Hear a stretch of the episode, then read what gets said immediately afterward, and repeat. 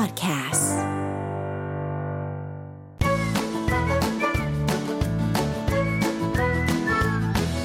Touch Up Weekly สวัสดีค่ะ วันนี้วันอาทิตย์แล้วยังอยู่กับเราสองคนในรายการ Touch Up Weekly กับเพชรและน้องตั๊กค่ะ ค่ะ เมื่อวานนี้เราพูดถึงเรื่อง 5 อาชีพมาแรงหลังผ่านพ้นวิกฤตโควิด -19 ก็สามารถกลับไปฟังย้อนหลังได้ที่ช่องทางเมโลพอดแคสต์นะมีอะไรบ้างคะน้องตั๊กพอดแคสต์ของเรา ตอนนี้นะคะอืมก็คือ Castbox อืม Spotify หรือทางช่องทางของ YouTube นะคะใครเซิร์ชไปที่ Melo 975 รวมไปถึง www.melo975.mcot.net อืมไม่มีเพียงแค่รายการเรารายการเดียวนะคะอืมซึ่งมีอีกหลายรายการเลยอืมยกตัวอย่างเช่น Money Balance อืมเรื่องเงินอ๋อในช่วงดีนี้มากเลยค่ะ ไม่ว่าจะเป็น Melo Music Release อืมซึ่งจะมีศิลปินเข้ามาช่วงนี้ ช่วงนี้ก็จะมีการ work from home ใช่ไหมคะ เราก็อืมจะมีการไลฟ์สด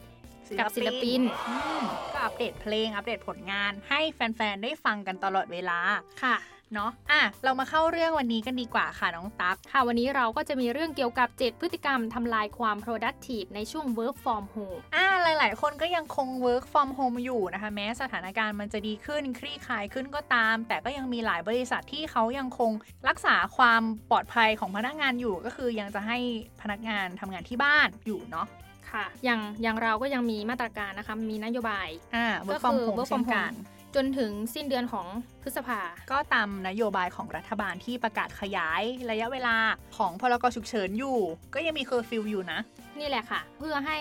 ประสิทธิภาพในการทำงานที่อืมบ้านของเราเนี่ยดีขึ้น เราจึงขอนำเสนอ 7 พฤติกรรมที่ทำลายความ productive ในช่วง work from home สำหรับพนักงานทุกองค์กรได้ลองนำไปใช้กัน อืมค่ะ อะไรจะช่วยให้คุณมีความ productive มากขึ้น โดยที่ไม่ทำลายความ productive ของคุณในช่วง work from home ที่บ้านจะมีอะไรกันบ้างนั้น เดี๋ยวกลับมาติดตามกันค่ะ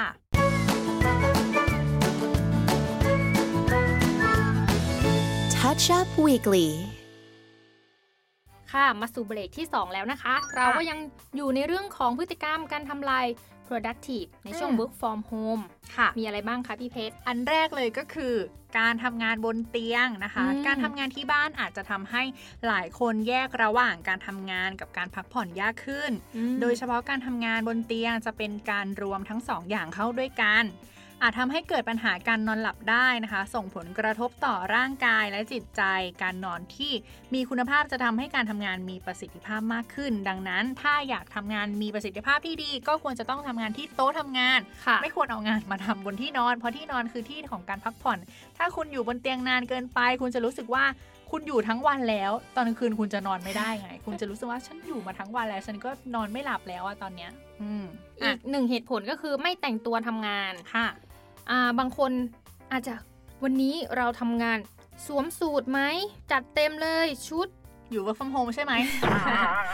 แต่บางทีเราก็ไม่ต้องถึงขนาดใส่สูตร หรือว่าใส่รองเท้ามันวาวอยู่ที่ห้องก็ได้อืมเพียงแค่คุณตื่นเช้ามา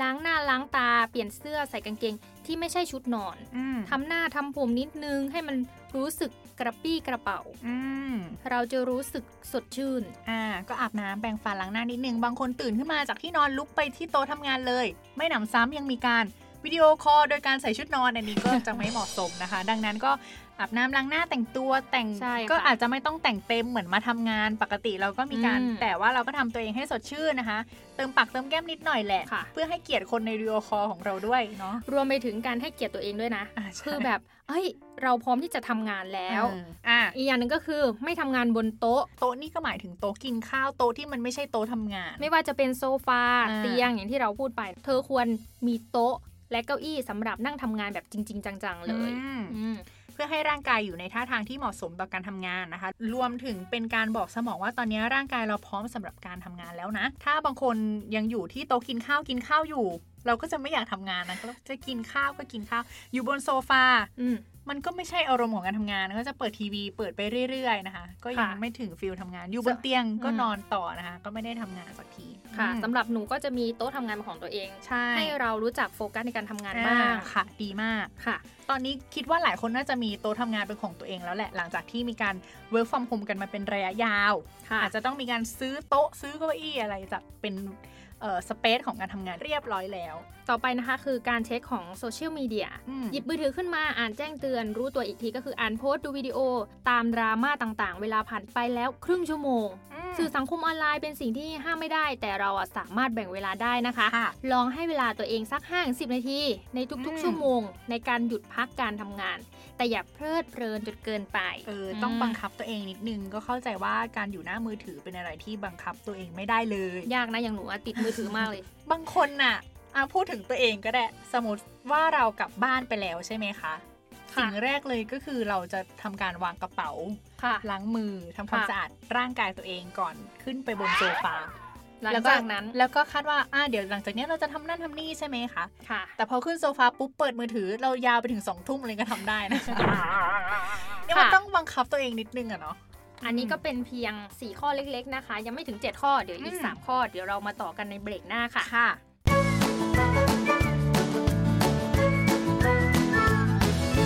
Touch Up Weekly กลับมาสู่ช่วงที่ 3 ของเรา 2 คนแล้วนะคะ เมื่อกี้เราก็ได้พูดถึง 4 ข้อพฤติกรรมที่ไม่ควรทำแหละอืมเพื่อที่จะไม่ให้ทำลายความ productive หรือสมรรถภาพในการทำงานลดลงอะค่ะอันแรกก็คือ อย่าทำงานบนเตียง อันที่ 2 ก็คือไม่แต่งตัวทำงาน แม้จะทำงานอยู่บ้านนะอันที่ 3 ก็คือไม่ทำงานบนโต๊ะกินข้าวโซฟา หรือทำงานบนเตียง อีกอันหนึงก็คืออย่าเล่นมือถือนานเกินไปอะ ค่ะอืมคนแบ่งเวลาบ้างอ่าใช่ มาที่ข้อ 5 นะคะ ก็คือไม่ติดต่อสื่อสารกับเพื่อนร่วมงานเลย อันนี้ไม่ได้เด็ดขาดเลยนะอืมก็คือ การสื่อสารเป็นสิ่งสำคัญในการทำงานอืมยิ่งการทำงานที่บ้านยิ่งต้องสื่อสารให้มากขึ้นค่ะเพื่อให้การทำงานของเราเนี่ยเข้าใจตรงกัน ช่วยให้การจัดการงานเป็นไปอย่างราบรื่นยิ่งขึ้น รวมถึงพูดคุยเรื่องอื่นๆ ไม่ใช่แค่เพียงเรื่องงานเท่านั้นอย่างหนูถามพี่เพชรพี่เพชรเป็นยังไงบ้างคะอืมช่วงนี้ทำงานอยู่อืมที่บ้านเหงาบ้างไหมอื ถามเรื่องอย่างอื่นบ้างไม่ใช่บางบางครั้งเราประชุมกันคุยแต่เรื่องงานมากเกินไป อาจจะทำให้เคร่งเครียดไปอืมก็เหมือนกับใช้ชีวิตอยู่ที่ออฟฟิศนี่แหละ นอกจากค่ะเรื่องงานแล้วก็คุยเรื่องอื่นเรื่องอะไรที่มันรีแลกซ์ไปเนาะอยู่ค่ะบ้านก็เหมือนกันก็นอกจากคุยเรื่องงานแล้วก็คุยกับเพื่อนเรื่องอื่นๆ ก็ได้ทำตัวให้มันปกเป็นปกติปกติเหมือนอยู่ที่ออฟฟิศนะคะอีกค่ะอันหนึงก็คือ ไม่กำหนดเวลาทำงานอืมการทำงานโดยไม่วางแผนก็เหมือนไม่มีแผนที่นะคะค่ะจะเป็นการเดินทางที่ไม่รู้เป้าหมาย และเป็นการเพิ่มงานโดยไม่จำเป็น บางคนอาจตื่นมาทำงานเร็วกว่าปกติ บางคนอาจทำงานจนลืมเวลาสิ่งที่เป็นปัญหาของการทำงานที่บ้านนะคะ ก็คือการแบ่งระหว่างการพักผ่อนกับการทำงานอืมอืมดังนั้นนะคะ การกำหนดตารางเวลาทำงาน เช่น วางแผนสิ่งที่ต้องทำ มีเวลาหยุดพักเบรกร่างกายและสมองก็จะส่งผลให้การทำงาน มีประสิทธิภาพมากขึ้นนั่นเองนะคะ ค่ะอืมมาถึงข้อสุดท้ายก็คือกินจุ๊บกินจิ๊บกินจุ๊บจิ๊บอ่าเพลงก็มานะคะก็การทำงานที่บ้านนั้นน่ะทำให้ร่างกายของเราเนี่ยไม่ค่อยได้ขยับขยื่นเผาผลาญพลังงาน เพียงแค่ไปเปิดตู้เย็นคลิกเดียวเราก็ได้กินละอืมทำให้น้ำหนักเราเพิ่มขึ้นใช่ไหมคะอืมดังนั้นการกินอาหารเช้า และพักทานอาหารกลางวันให้เป็นเวลานั้นจะช่วยให้เติมพลัง เพิ่มประสิทธิภาพและความคิดสร้างสรรค์ของเราได้ เอาง่ายๆก็คือ ลองแบ่งเวลาการกินเนี่ยให้ถูกต้องนะคะที่สำคัญเลยก็คือเมื่อไม่ต้องเดินทางไปไกลช่วงนี้ เรายิ่งไม่ได้เดินทางไปออฟฟิศนะคะ ก็คือ เวลาว่างเนี่ยลองแบ่งเวลาออกกำลังกายบ้างนะคะ ในที่บ้านเป็นประจำก็สามารถเพิ่มประสิทธิภาพในการทำงานได้ คือบางคนตื่นเช้ากว่ามาทำงานอีกนะอยู่บ้านอะ่ะอืมก็แบ่งเวลาสัก 5-10 นาทีในการออกกำลังกาย จะได้ทำให้ร่างกายมันเฟตแล้วก็มีกำลังในการทำงานในวันนั้นได้นะคะ ค่ะ ทั้งหมดนี้นะคะก็เป็น 7 พฤติกรรมทำลายความ productive ในช่วง work from home ของเรา อืมค่ะ เดี๋ยวเบรกหน้าเราจะมาสรุปกันว่า 7 พฤติกรรมนี้มีอะไรกันบ้าง แล้วเดี๋ยวกลับมาค่ะ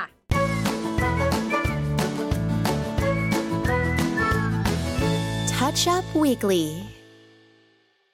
ค่ะกลับมาสู่ช่วงสุดท้ายของเราสองคนแล้วแป๊บค่ะๆเดียวก็จะอืมหมดเวลาของเราสองคนแล้วนะคะ ในรายการทัชช่างพิกลี่ วันนี้เราก็นำสาระดีๆมาฝาก นอกจากสาระดีๆ เรายังเปิดเพลงให้ฟังแบบเพลินๆกันอีกด้วยอืมอืม ค่ะ วันนี้เราก็มีเรื่อง 7 พฤติกรรมทำลายความ productive ในช่วง work from home มาฝากกันนะคะ ก็ได้พูดไปแล้วทั้งหมดเจ็ดข้อเจ็ดด้วยข้กัอนด้วยกันนะคะเดี๋ยวเดี๋ยวเรามาสรุปกันว่ามีอะไรกันบ้างค่ะ หนึ่งคือทำงานบนเตียง เราลองหลีกเลี่ยงการทำงานบนเตียงดูอืมบางครั้งอาจจะเกิดอาการเตียงดูดได้สองก็คือไม่แต่งตัวทำงาน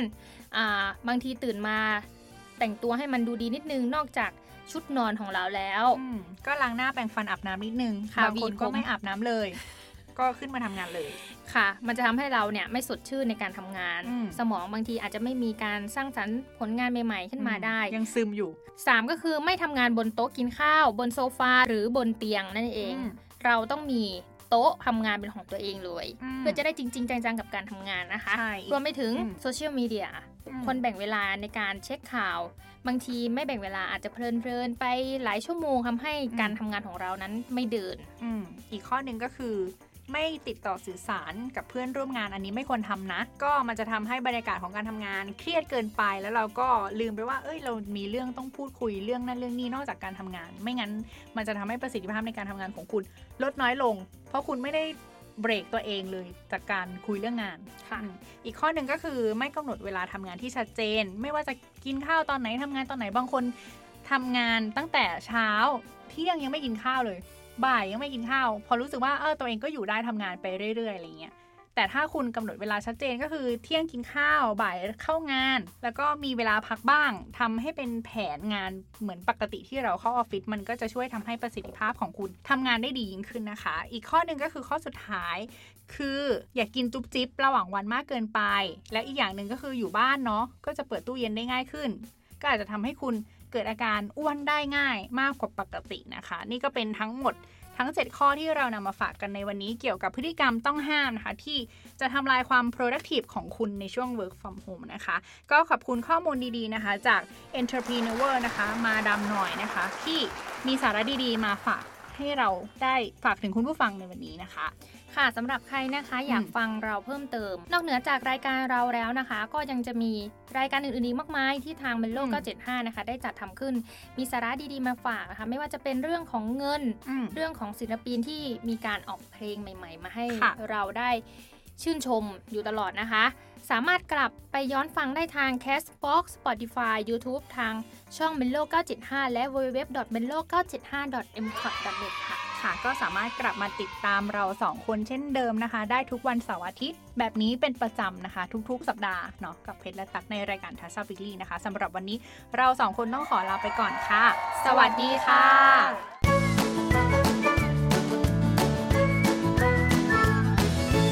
Touch Up Weekly.